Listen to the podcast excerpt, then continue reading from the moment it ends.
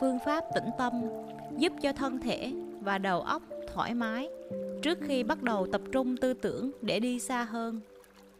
Nếu quan tâm đến các tư thế, rồi thấy đau chân, mỏi tay thì làm sao làm chủ được tư tưởng?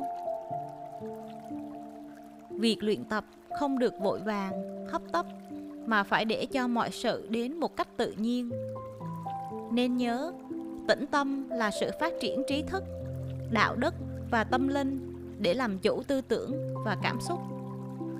Đó không phải là sự phát triển một khả năng thần thông để đạt đến một cái gì đó.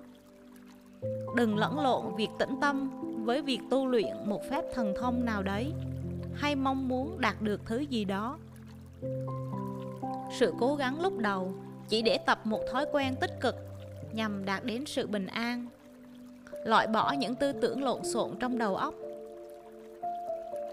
khi những tư tưởng lộn xộn đã được loại bỏ và tâm đã an, thì mọi việc sẽ khác. Điều quan trọng nhất là phải duy trì thời gian tập luyện. Một khi đã chọn ra thời điểm cụ thể để tĩnh tâm, thì cần phải tuân giữ vì ông cần có thói quen. Nếu không, sẽ khó đi xa được. Ông nên tập vào sáng sớm, khi mặt trời bắt đầu mọc, vì đây là lúc những luồng từ điện trong thiên nhiên rất mạnh không nên tập sau bữa ăn hay trong đêm khuya vì có những ảnh hưởng bất lợi. Ông có thể bắt đầu tập trong khoảng 15 phút rồi tăng lên 30 phút. Sau đó có thể tăng lên 45 phút hay nhiều hơn nữa. Đôi khi tập lâu cơ thể căng thẳng mệt mỏi thì ông có thể đứng dậy đi bộ thông thả khoảng 15 phút cho thân thể điều hòa trở lại.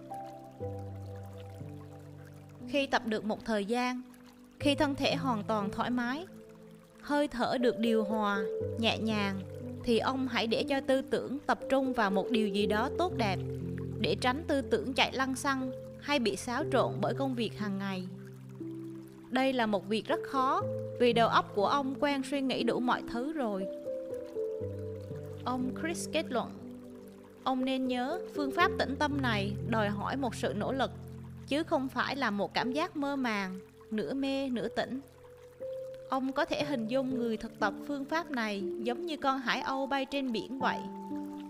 Con hải âu dang rộng đôi cánh, lướt theo làn gió trên mặt nước. Bề ngoài trông như bất động, nhưng thật ra nó phải cố gắng rất nhiều để đương đầu với những luồng gió mạnh phải luôn luôn điều chỉnh đôi cánh theo sự thay đổi của luồng gió do đó nó ý thức từng giây từng phút để không bị gió thổi bay xuống biển